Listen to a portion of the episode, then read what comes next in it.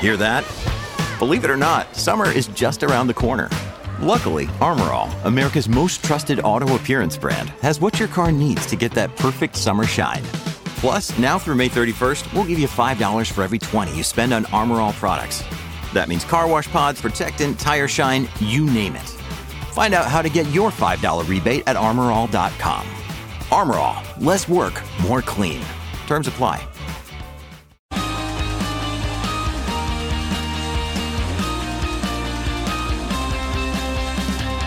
The race is on, and what a Grand Prix it was in Hungary with Esteban Ocon and the Alpine brand taking their first F1 victories, first corner chaos, and another big swing in the World Championship fight.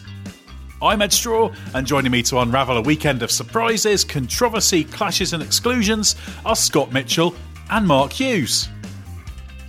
Well, Mark, hello. Th- these days when it all goes upside down and we get a shot winner, they're just great, aren't they? Yeah, and the way it played out was really good as well, wasn't it? Because it was uh, there was all sorts of ways it might have turned out in the end as Hamilton was coming back through, and yeah, yeah, it was it was uh, uh, uh, not just a nice result, uh, but a, a, a thrilling way for it to play out. Yeah, plenty of us to delve into shortly. And I'm also joined by Scott Mitchell, amazingly, not via a Zoom link to Stockholm, but sat next to me in my Budapest hotel room. Scott, you've brought the excitement with you. Yeah, I, I should have uh, come back sooner, apparently. I, I, I, I brought the chaos. I felt bad on Saturday. I. Uh, um, when I was uh, speaking to George Russell afterwards, I almost wanted to apologise because I, I'd ended his run of uh, making it out of Q1. But now it turns out I might be a bad omen for Williams in qualifying, but I'm an excellent omen for them in Grand Prix. And everybody can thank me as well for making this pretty chaotic, spectacular, and enjoyable. So you're welcome, everybody. There's a future for Scott Mitchell as Williams' team mascot, and maybe just a general F1 chaos generator. So, uh, if we ever get if we ever get you off this podcast, that's where you can go. Well, let, us crack into it because there is so much to talk about, and we're going to go really conventional with this one and start at the beginning. So, Scott, damp track, everyone on intermediates.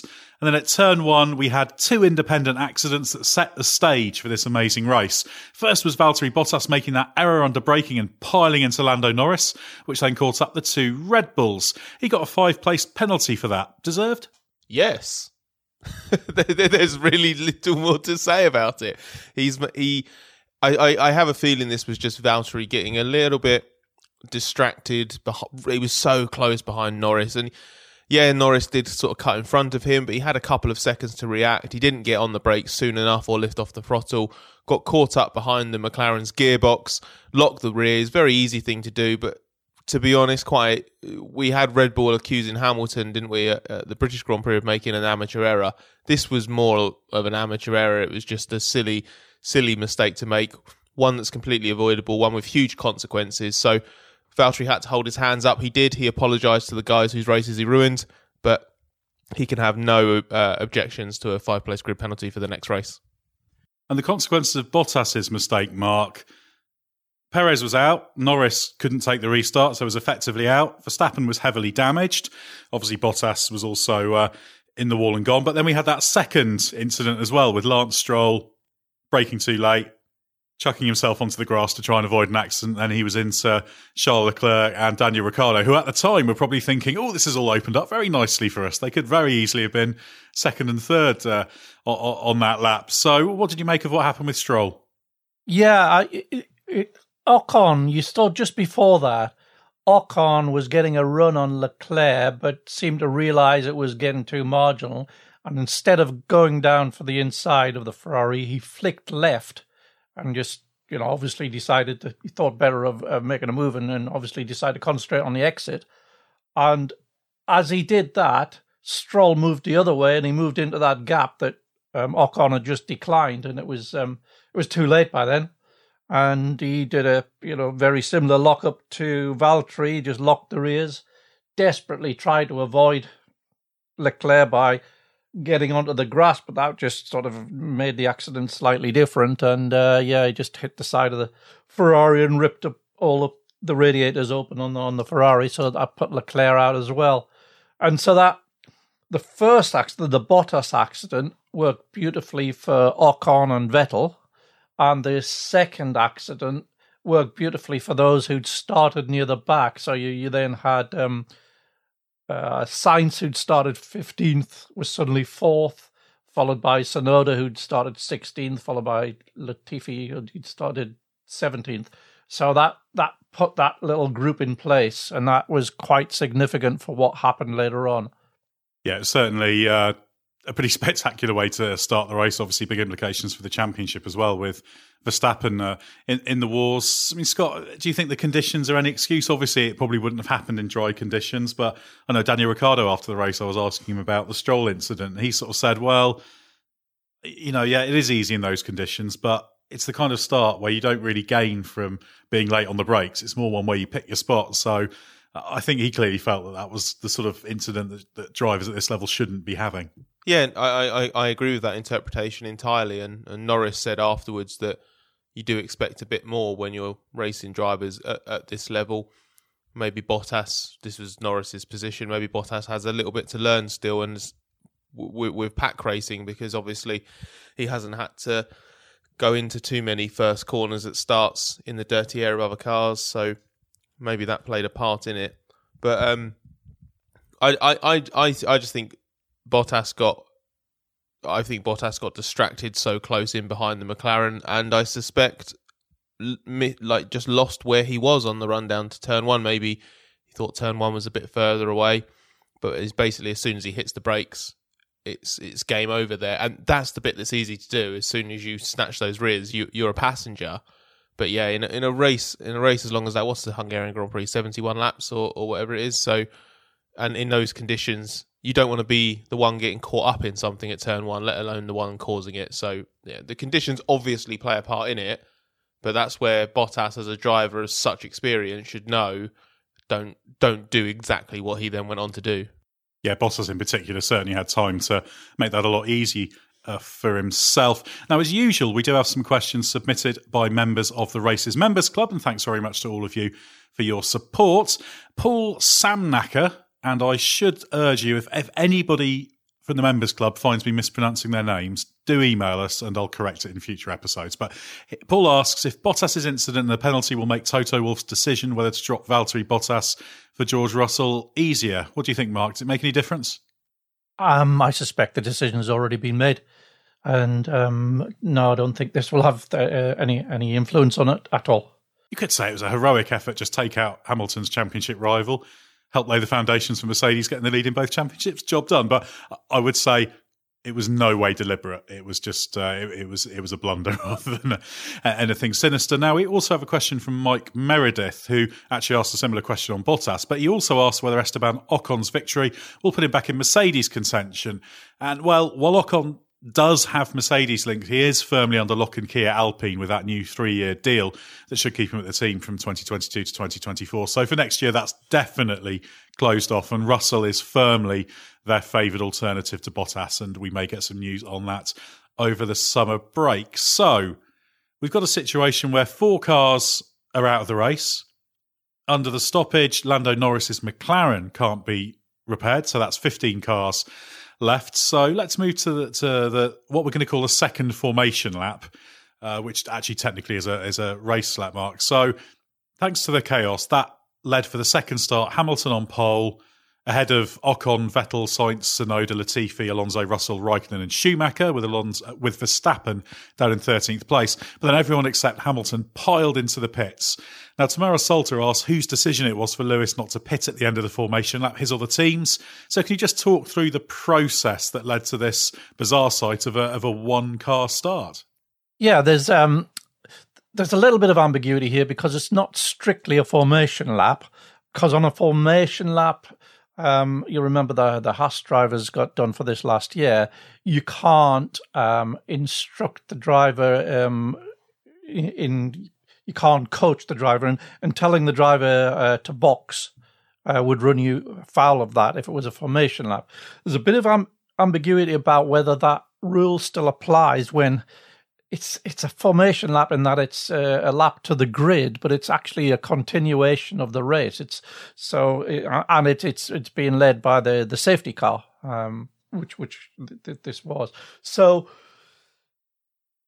most people seem to be playing it as though it was a formation lap, and in which case the driver has to make the call on the radio.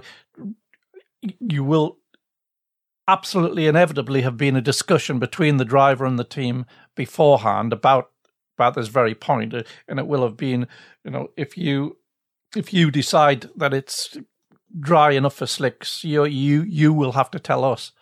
Um, so the there was a couple of drivers that were seemed to be waiting um, for instructions. Uh, Carlos Sainz was one, uh, Nicholas Latifi was another, and then it was uh, it was sort of Latifi's engineer said, uh, I, I can't talk to you about that. Uh, remember? And Latifi said, Yeah, yeah, copy. I want to come in. So there did seem to be a little bit of uh, variation between the teams in how they were handling this. And as far as Lewis was concerned, he was telling the team turn one's dry, turn two's dry, turn three's dry, turn four's dry. But he wasn't actually saying, I'm coming in. And nor were the team issuing any instructions to him but they are adamant that they wanted him to stay out anyway, and there wasn't just a breakdown of communication. Um, the the reasons that they give for that um, we'll, we'll come to later, um, but it is basically when you're in the lead, you, you are the one that makes the call, the the, the, the first call, and everybody else sort of it, it has a, an easier decision once they've seen what you've done. So there was an element of that as well. But in whose call call it was, I think technically it's the drivers, um, but I think the team had already decided how it wanted to play this. And so there will have been discussions between driver and team beforehand. There's obviously the question of how much ground would have been lost in the pit lane given the Mercedes pit boxes at the end, but it probably would have been better just to, just to take that hit uh, given the uh, given the time loss involved. But Scott, there was an interesting question because both David Shankle and Michael Passingham asked similar questions, which was what would have happened if all 15 cars had pitted at the end of the second formation lap, so there wouldn't have been any cars on the grid. Yep. Um, so this was one of the main curiosities um, of the uh, of, of, that restart because one one car taking the start is obviously unprecedented. So it's already interesting enough, but it's impossible not to look at that and think it's so easy for that to have been a case where they all came in. It just took it would have just taken Mercedes to view it slightly different differently.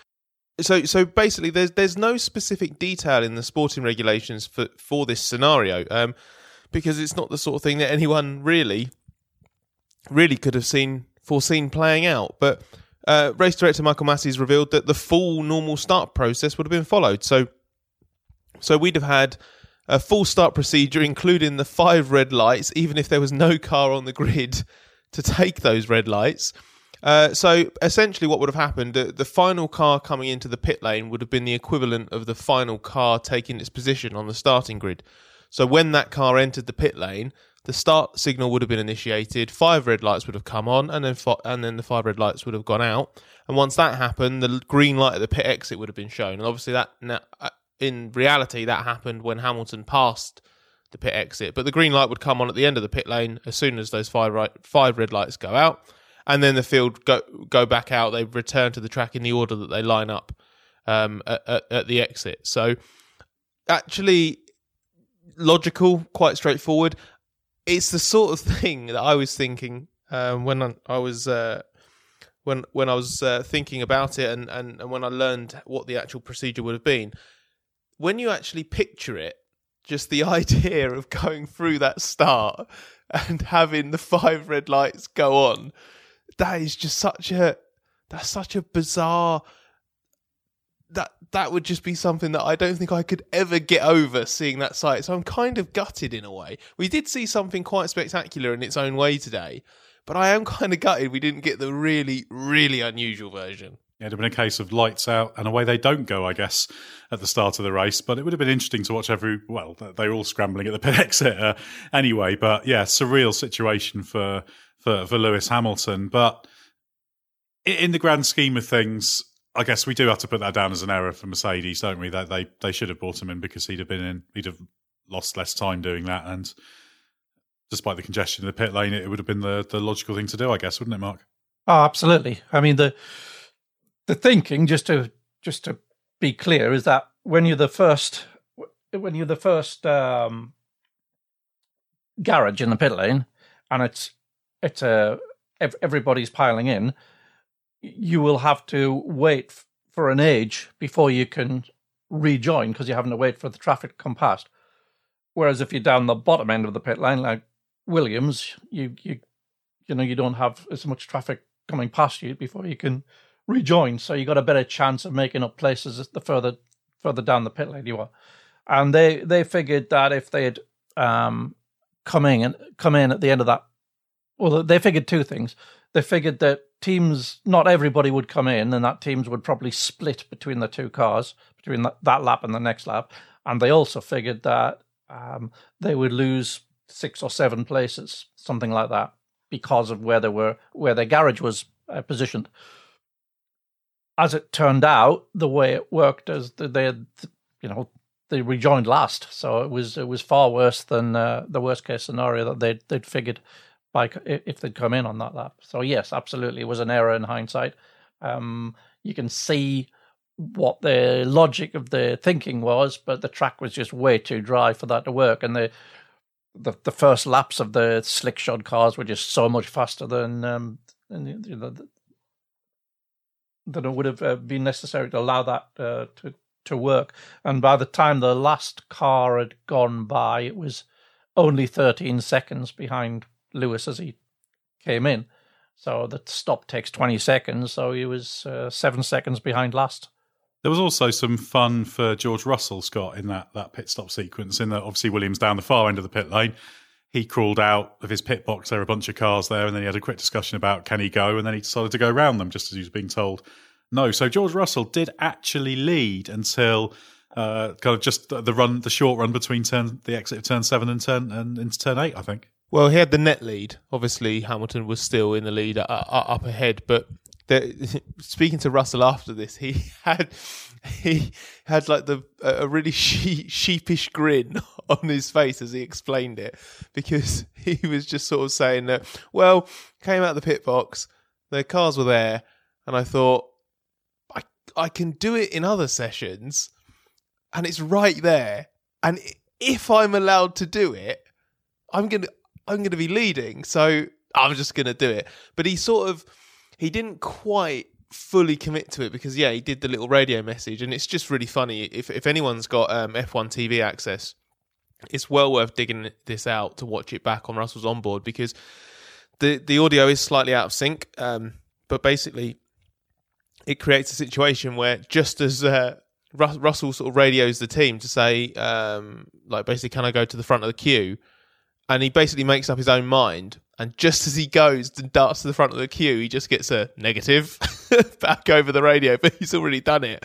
So by this point, uh, George said by this point he knew he'd already he'd already got it wrong. But then Williams basically sorted it out over the radio with um, with Michael Masi and said that they were going to self punish, basically drop George back behind uh, Fernando Alonso where he should have been in the queue um, and actually, I think George ha- George and Williams thereafter, I think they handled that really well, being able to just sort of drop back relatively efficiently, not cause themselves too many problems. So uh, it was uh, it was opportunistic. George reckons any driver would have done it in his situation. I suspect he's probably right, but uh, yeah, it it was never really likely to come off. It's amazing that basically we've talked about here. There's really been almost no racing but we've been talking for 15, 20 minutes already because there's been so much going on to set up these mad situations in the race. Absolutely uh, astonishing. But yeah, once Hamilton came in, obviously he dropped to the back. So uh, yeah, that set the foundations for the race. Well, Mark, once we got through all the madness of the, the two starts, we had Ocon leading from Vettel and Latifi, damaged Verstappen down in 11th, Hamilton 14th and last, and from that point, it was kind of a race conducted in two parts, wasn't it? With Ocon versus Vettel battling up front. But the big question mark was whether Hamilton could get involved and how that chase would work out. That was what this race was all about, really, wasn't it? Yeah, and it didn't look too promising at first for Hamilton because he couldn't make any inroads on the on the back of the pack. He was just, you know, every time he got close, he was, you know, in the turbulent air, and then his brakes were getting too hot. Took him eleven laps just to get by uh, last last place. But um, they they pitted him early, which got him the idea being get him some free air and fresh tires, and to get him a, a, a tire offset that would allow him to overtake. And they did that in the knowledge that they were always going to two stop. So they, but they didn't want to telegraph that too early. So uh, you, you, later had the um, the the teams that he was racing against unsure whether he was going to stop again or not. And this is what Sainz was onto it quite early. He was telling he was telling Ferrari keep an eye on what Hamilton's doing because he's going to be he's he's going to be the challenge. He might stop again.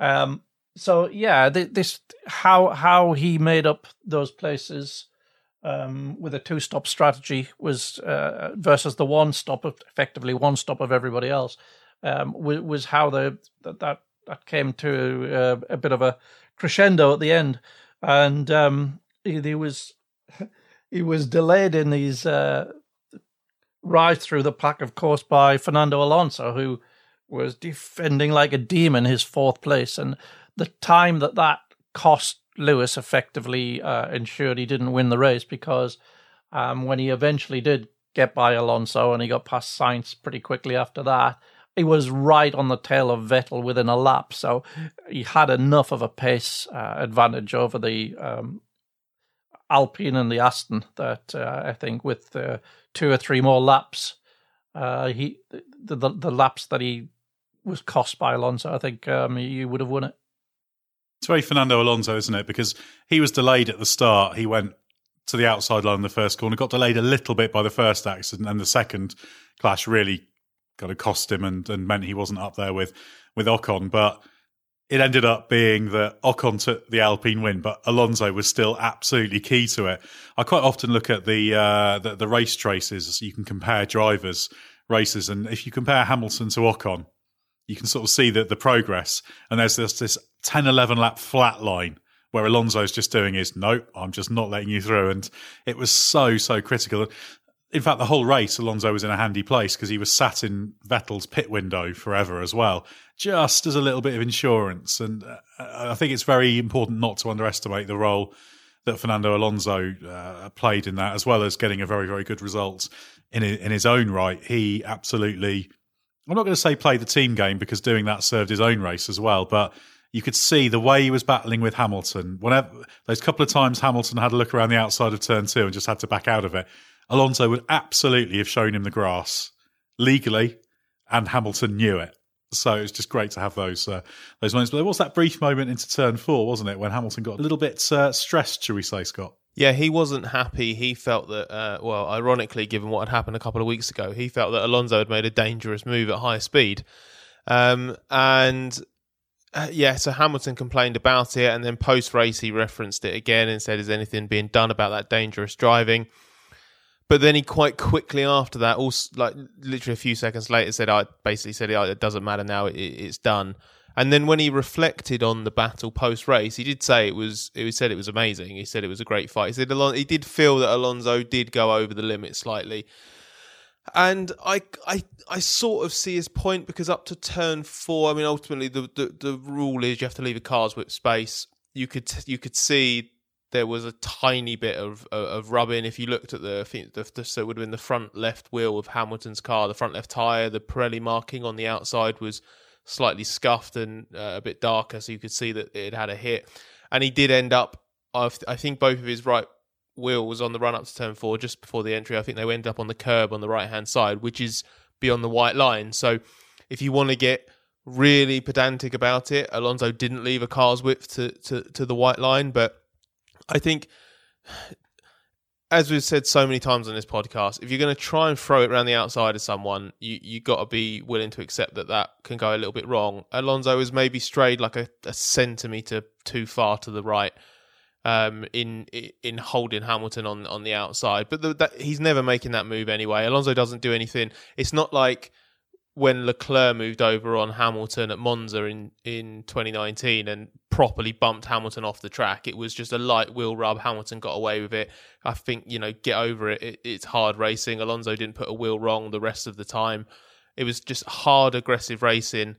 Alonso, just the kind of guy whose racecraft is just absolutely phenomenal. And I will save this point in full, maybe for a summer break podcast that we do, because it might come up again but this race reiterated why I completely hold my hands up and admit I was totally wrong about Fernando Alonso. I'm not going to say I thought it was overrated, but by the time I came into F1 properly, it was 2018. Alonso not really sort of uh, having a few races where he shows his virtu- you know, the sort of virtuoso performances we've come to expect from him. But the McLaren was was just a bad car. Um, he went away, did his own thing. I wasn't that excited about him coming back because it was kind of like you know an older driver coming back that hasn't worked out in the past. Alpine or Renault as it was, a, a nowhere team. Not really expecting that much of him. First couple of races kind of reinforced that. So I just didn't really get that excited about the comeback. And now the last few races, I've just been watching him more and more closely, following him on boards, watching back his races. I'm a complete convert now. I, I I do just totally get it. Having actually finally watched him properly up close is just it is it's just it's a master craftsman at work, and that racecraft today I thought was just a fantastic example of it. It's wonderful. He did a fantastic job. I mean, I would say, Mark, ultimately, Alonso was the guy that made sure Ocon could win that race. Yes, Ocon had to cover Vettel and do all the rest of it, but Alonso was the roadblock. And, and I'm not sure how many drivers could have pulled off what Alonso did in that situation. It's absolutely stunning. And even though it wasn't Alonso who got the win, he absolutely gave his, his employers their money's worth there, didn't he? Yeah, absolutely. And he said, you know, he was asked, uh, were you told by the team what the situation was? And he said, no, no. He said, I could see it on the big screen. He said, I could see that they, you know, Esteban was um, fighting with Seb and Lewis was catching at two seconds per lap, and I worked out that at that rate, if he if I just let him by, he was gonna he was gonna be up with Esteban before very much longer. So I understood the situation. So he, he's worked all that out himself. Um, yeah, absolutely um, brilliant performance. Uh, the only difference between Ocon and Ocon's win and um, Alonso's uh, fifth place in the end fourth place once Vettel was uh, uh, excluded. Yeah, yes. So the only difference between the Ocon's win and Alonso's fourth place post Vettel disqualification was where they happened to be placed when the carnage unfolded on the first lap, and that was just random luck. In terms of um, performance, it could absolutely have been Alonso that did that did the Ocon performance. So he's you know he's he's absolutely right there. He's um, his qualifying's uh, you can rely on now. It's it's all, it's all there. You know, there's a few races earlier in the season where he wasn't quite squeezing the last couple of tenths out of it, but that's that's what seems to be there now. And so I'd say he's driving at our very near peak vintage Alonso now. Yeah, and it's absolutely brilliant to see that happening. And of course, Ocon did play a very, very big role, obviously, under a lot of pressure from Vettel throughout did the job during the the pit stop phase, had a decent in lap, which was important, and then that moment where they happened upon the Alfa Romeo, I think it was Kimi Raikkonen, wasn't it? He just pitted. They got close, but Vettel couldn't quite get ahead. So Ocon absolutely kept his head, even though he always, he never looked like he had the ability to sort of charge off into the distance, or obviously he would have done. So uh, just just great for Ocon. But Scott, looking at the Ocon story, it, it was a heartwarming win, wasn't it? He came from a relatively ordinary background. He got support because of how good he was.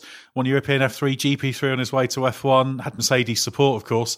Then that setback of losing the drive with Aston Martin, then called Racing Point. His struggles when he joined Renault last year, and even that run of races before Silverstone when he had problems thanks to a front suspension issue.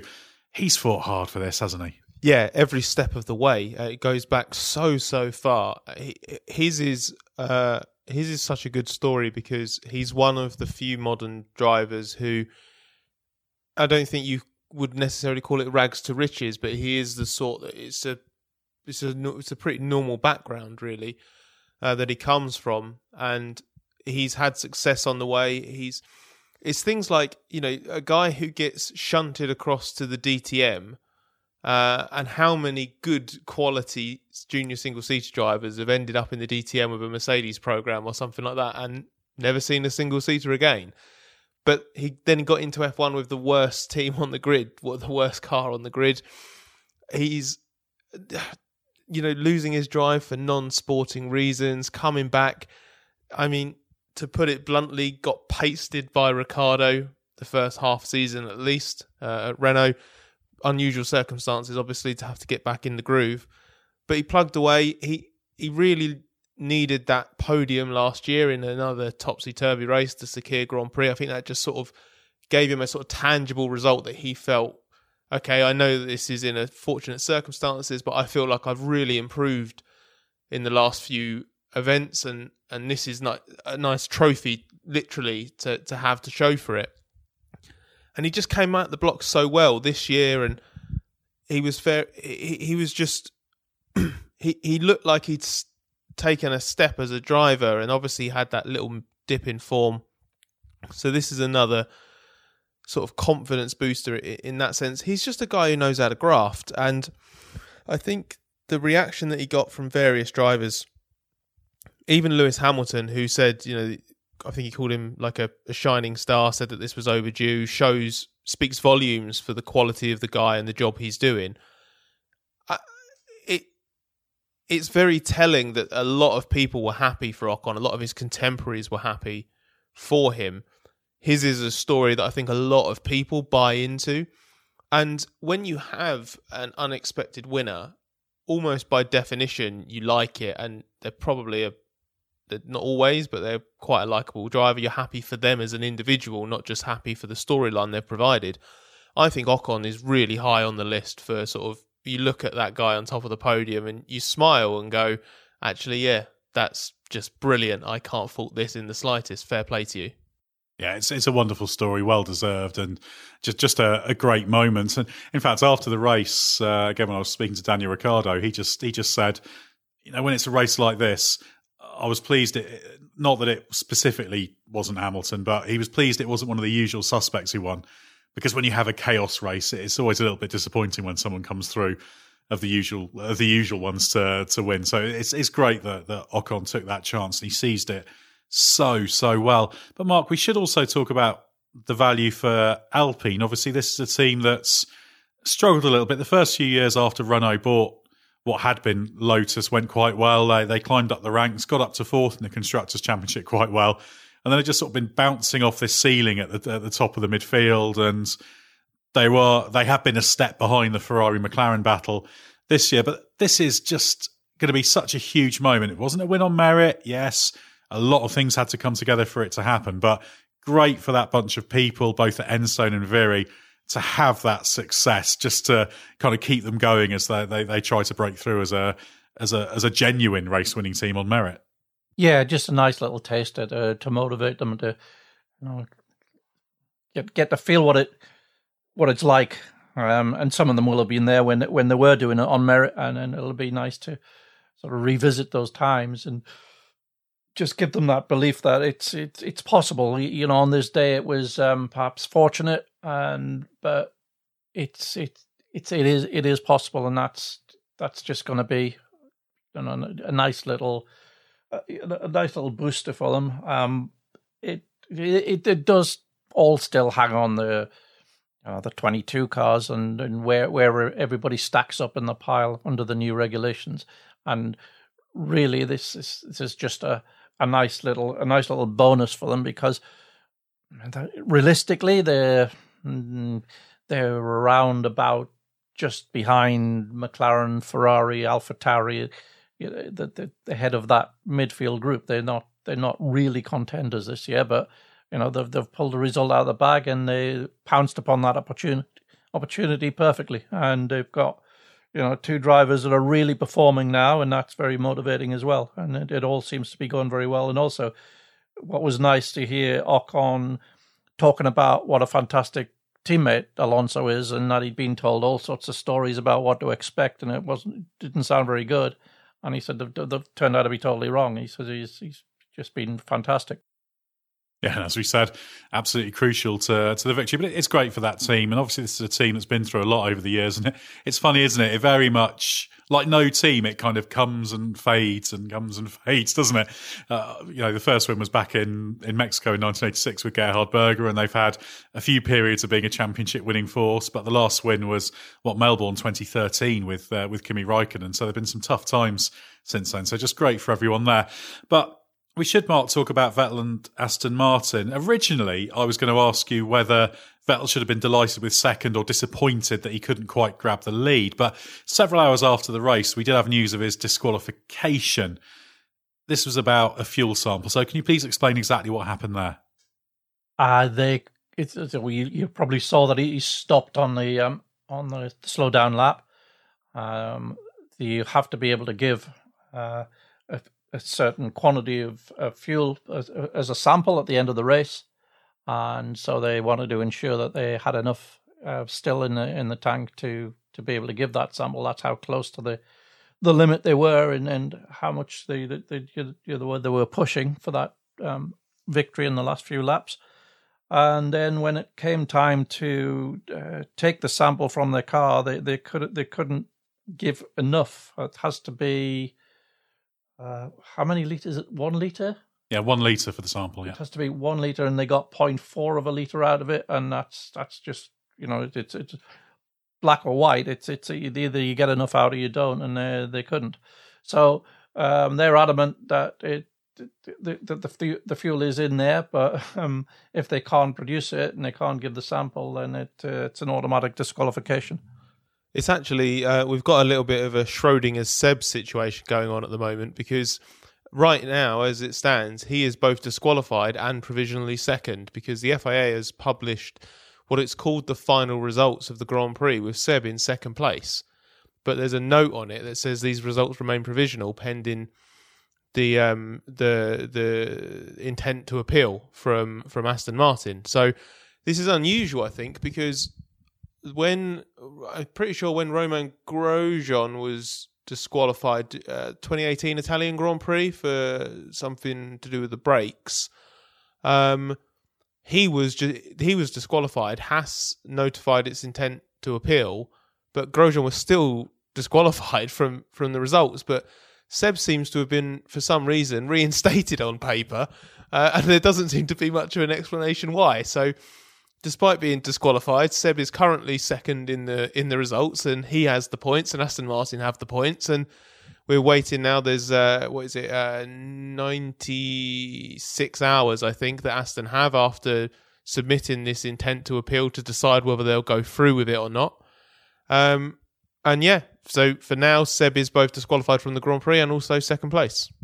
Yeah, just to make it a little bit complicated. That is quite unusual. I must admit, I hadn't noticed that they'd uh, not removed him from the results because obviously that all happened just before we uh, we recorded. So yeah, we've you've got two different results. You can either consider it to be Ocon, Vettel, Hamilton, Sainz, Alonso, or Ocon, Hamilton, Sainz, Alonso uh, at the top. One thing I just wanted to add on the on the fuel rules is obviously Aston Martin have said they've got the, the necessary fuel for that sample. But there is a technical regulation, 6.6.4, which states that the sampling procedure must not necessitate starting the engine or the removal of bodywork other than the nose box assembly and the cover over any refueling connector. Now, this is important because you can say all you want that there's X amount of fuel in it, but if you can't get it out in the conventional way without removing bodywork, then you're in trouble.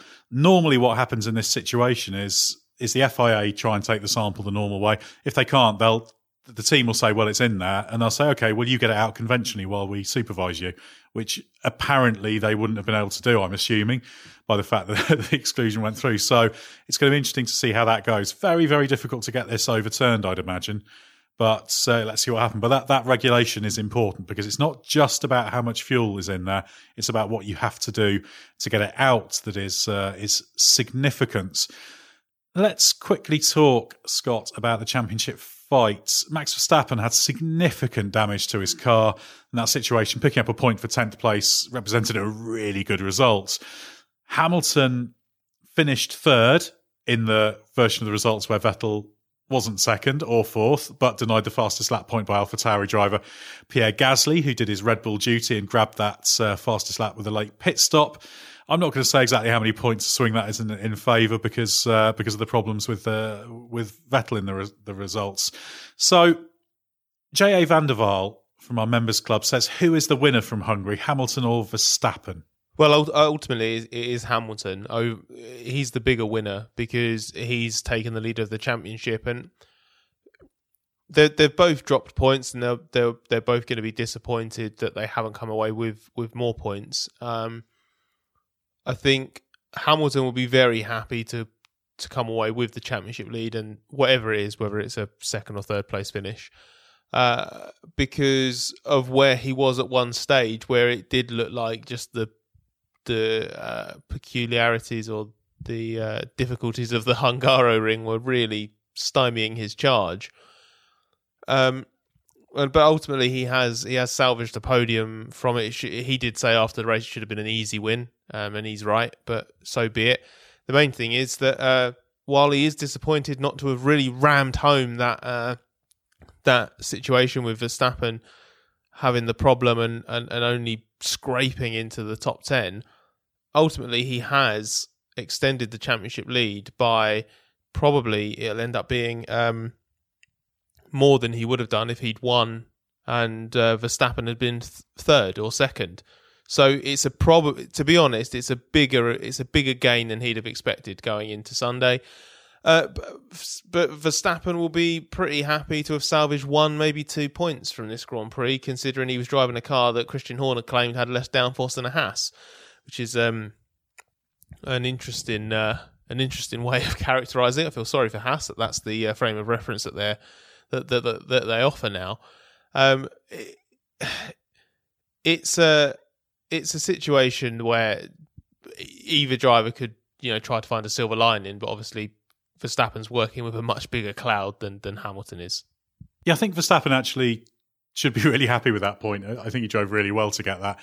When you consider how frustrated as well he must have been to have uh, have had a, a, McLaren flung into him by uh, by Bottas and the amount of damage he had. Uh, pretty amazing work by Bottas to manage to take out both the both the Red Bull drivers. Just there's always going to be something like this uh, this happening. I should say I said Verstappen was tenth, but he's either ninth or tenth, depending on which version of the results we uh, we believe in. Yeah, depending on whether you buy into Schrodinger's Seb or not. Um, the other thing that uh, uh, on on that outcome is Toto Wolff did say after the race that maybe given what Bottas did at turn one, maybe is a bit of karma that Lewis didn't come away with full points because I'm sure that uh, well we we know that Red Bull won't take that as much consolation, and I'm sure there are already plenty of conspiracy theorists telling me on Twitter that actually this was entirely intentional and Bottas did this on purpose to ruin Verstappen's race so that Mercedes could harpoon the lead Red Bull for the second Grand Prix in a row. But in in in reality, it was unfortunate, but. I can see why Mercedes probably would have felt that a maximum score after one of their cars skittles both Red Bulls would have been particularly awkward. So maybe this was a maybe this was a neater middle ground where Hamilton still gets something out of it because he did nothing wrong today, uh, but Mercedes don't quite you know rub salt into the wound that Bottas hacked open. And Mark, J.A. van der Waal also asked about the relative performance of Mercedes and Red Bull in terms of the Hungary pace and also in light of the recent update at Silverstone and what that means for the rest of the season. Mike Meredith asks as well if this shows Mercedes has caught up with Red Bull, or is it difficult to tell given the way the the race unfolded and the the limited sample set of, of I guess if we're considering this in Silverstone to be the uh, to be the relevant data. I think you can't um, judge the potential of the Red Bull on its performance this weekend. Even, even forget forget today, but just looking at yesterday, they or the Friday and Saturday, Red Bull was in all sorts of bother trying to get that car balanced on the, the track temperatures that we had. They even had to revert to um, a, a, smaller rear wing um, because they just could not get enough front end on it. They, they, they had full front flap on it, and it was still understeering madly um, on on the soft tire, and so they had to revert. They had to surrender total downforce on a downforce track which tells you that how desperate they were just to just to get a balance. And when they put the smaller wing on, they, they were still on full front flap. So that tells you that they were in deep trouble. So the combination of surrendering downforce on a downforce rewarding track and still not having a balance, that's going to cost you way more lap time than any update's going to bring you. If that update was a really good update that Mercedes brought to Silverstone, it might be worth two tenths, and that would be considered a very useful update. The combined deficit that Red Bull was suffering through the Hungary weekend through not being able to get that car in the sweet spot was way more than two tenths. So we're still not seeing we're not seeing like um, comparing like with like, and I think it's going to take a few races before we can assess how much closer or that the, the, update has brought the Mercedes or, or whether it's put it ahead. I don't think we can tell yet. It was no question the Mercedes was by far the quickest car this weekend at that track but you you you weren't seeing a Red Bull in the sweet spot. You weren't you were comparing a Merc in its sweet spot with a Red Bull that was way out of its sweet spot, and that's the first time that we've seen that this year. That's brilliant, isn't it? Change of championship leadership on the brink of the summer break. Lots of uncertainty and questions to be answered. This championship battle is going to run and run, which is the main thing we want to see. Scott, finally on this topic, Simon T asks what the lasting damage is to Red Bull, both championship wise and financially, given the crash at Silverstone and the Hungaroring and the financial hit, given the cost cap rules. The championship hit is quite complicated to answer, given the uh, the Vettel situation, isn't it? Yeah, yeah. They uh, they've either they've, they've they've either lost a few points to Merc or they've lost a few points and a little bit more to Merc. Um, I think the I mean the real setback is they'll be they'll be really disappointed to go into the summer break behind, given where they were a couple of events ago.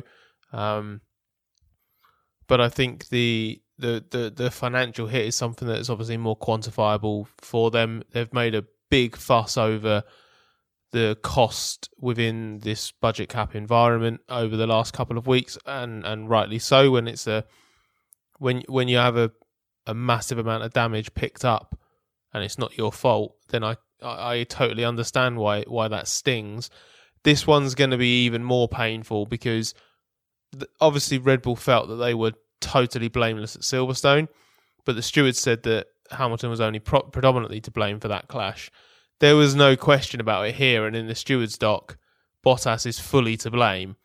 So this one, there's literally nothing at all that anyone could argue a Red Bull did wrong and both of them got absolutely botassed and picked up a load of damage.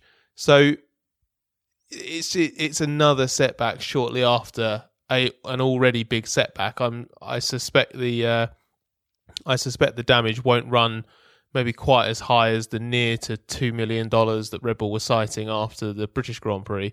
But there's also a, a sporting hit that isn't on the championship side points wise, which is that this is they're going to have this is going to have ramifications later in the year because in one weekend both Red Bulls have basically ended up in a position where they're almost certainly going to have a grid penalty later in the year.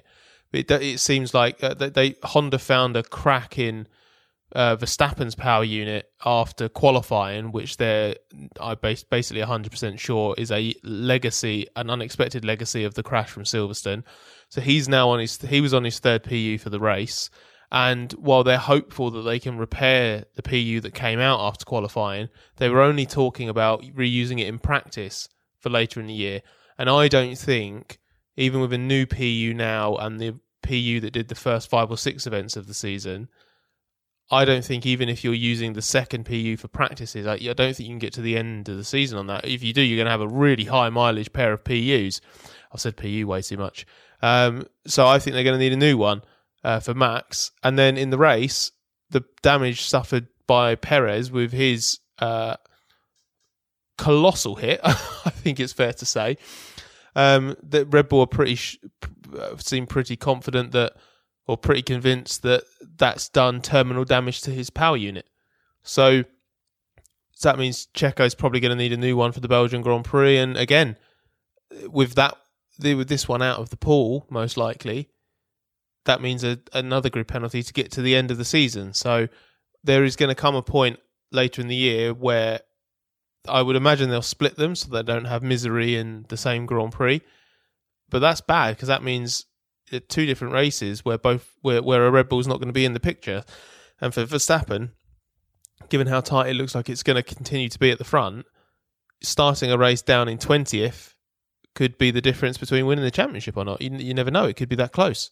Yeah, it's, it's a big blow for Red Bull and Verstappen's uh, championship campaign. Hugely, hugely unlucky. You know, you, you, although we were we were fairly critical of Red Bull and their their behaviour over the review in that the podcast we recorded a few days ago after after that review failed, they have been really uh, unlucky, and this is a you know, Verstappen absolutely did not deserve what happened to him and, and Red Bull the first corner. Yeah, they didn't deserve what happened to them there either. So whatever happens, we're not going to be completely sure how this will fit into the overall championship picture until it's all finished. But I suspect this weekend is one of the ones we're going to talk about at the end of the year when it comes to how the championship was won one way or the other.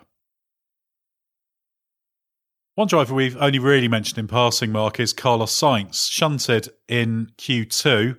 So it wasn't looking that promising, but he came away with what we're going to call fourth place on the road. Let's call it that.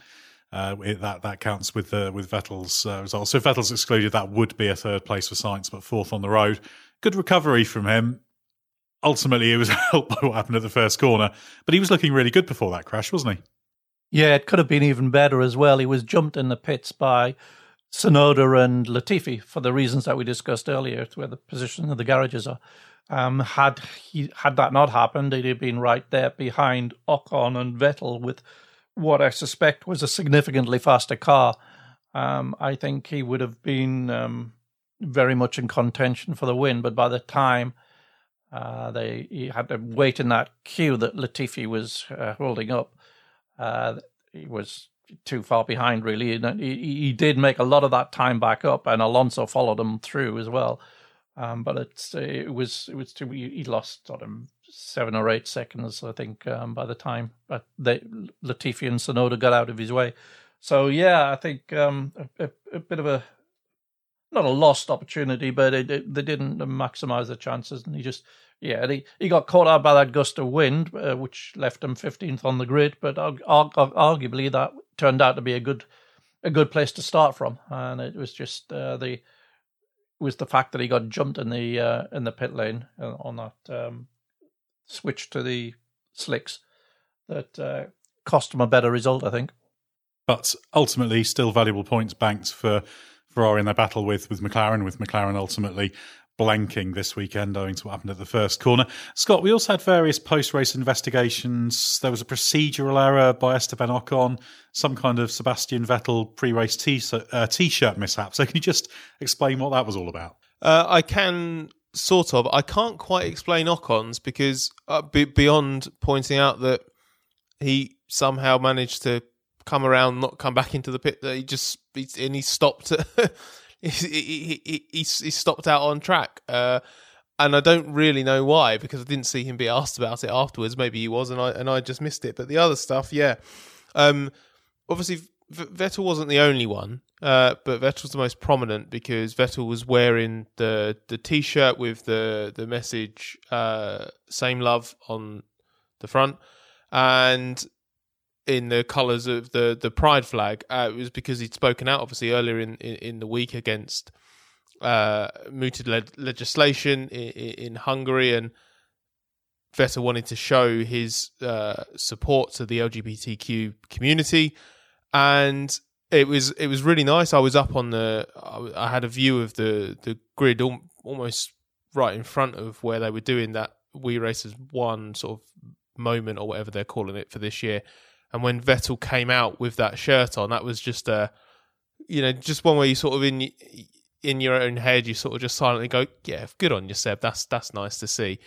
Um, the the problem wasn't that Vettel was wearing this shirt. I don't know whether it would have raised its own problem sort of in private, but the problem in this instance wasn't that shirt. It was the fact that when they did that moment and then switched to the national anthem, Seb didn't take it off, and night and I think it was Bottas, Stroll, and Sainz didn't take off their GPDA We Race As One t shirts either.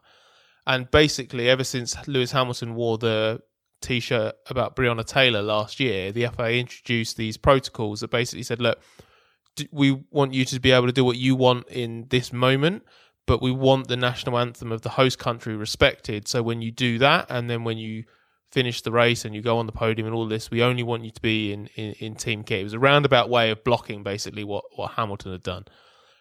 Seb wasn't having any of that. I they claim that all four drivers were apparently said by the stewards to have kept their shirt on because of the because it was raining or because it like you know bit more rain was imminent or, or whatever it was. Um, I suspect that might well have been the case for three of those four drivers, but I'm I'm hundred percent sure Vettel was wearing that shirt literally come rain or shine. Um, but the point being that all four of them ended up reprimanded just simply because they were wearing shirts that wasn't team gear uh, for for the national anthem. So it that one really ended up as as simple as that. It, it wasn't just oh Vettel's wearing the color of the pride flag. We need to punish him or, or something. It, it wasn't quite like that. Always good to have some t-shirt related controversy to add to a, to a chaotic race. Uh, now, Mark, AlphaTauri and Williams were actually the only two teams to get both cars home in the points. Gasly and Tsunoda were sixth and seventh on the road. Nicholas Latifi and George Russell eighth and ninth on the road, move them all up one place if and when the Vettel disqualification stands. How important was it for Williams in particular to bag those points? Oh, massively important. I mean, this is a sort of vindication of the, the, the progress that they've made over the last few years, the last two years in particular, and um, it's you know they've deserved a, to be um, lower end point scorers on a few occasions now, and they've been unlucky that it hasn't um, hasn't come through. So yeah, they maybe were a little bit lucky this time, and then that it it it came at one of their less competitive races. Um, yeah, it's it's it's sort of payback for the times when um, they were there on merit but uh, didn't didn't get them.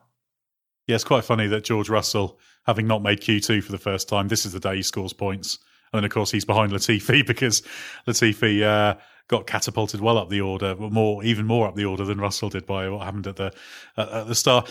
Obviously, great for Williams, but pretty bad news for Alfa Romeo. Big opportunity for them. Now, if Vettel's excluded, Raikkonen would have scored one point, but actually Williams gained more, so that's even worse if they uh, get a point, funnily enough. But their chances were really, really stymied during that format, or end of the second formation lap, shall we call it, series of pit stop. Because first Giovinazzi, he was just a little bit too attacking coming into the pit lane.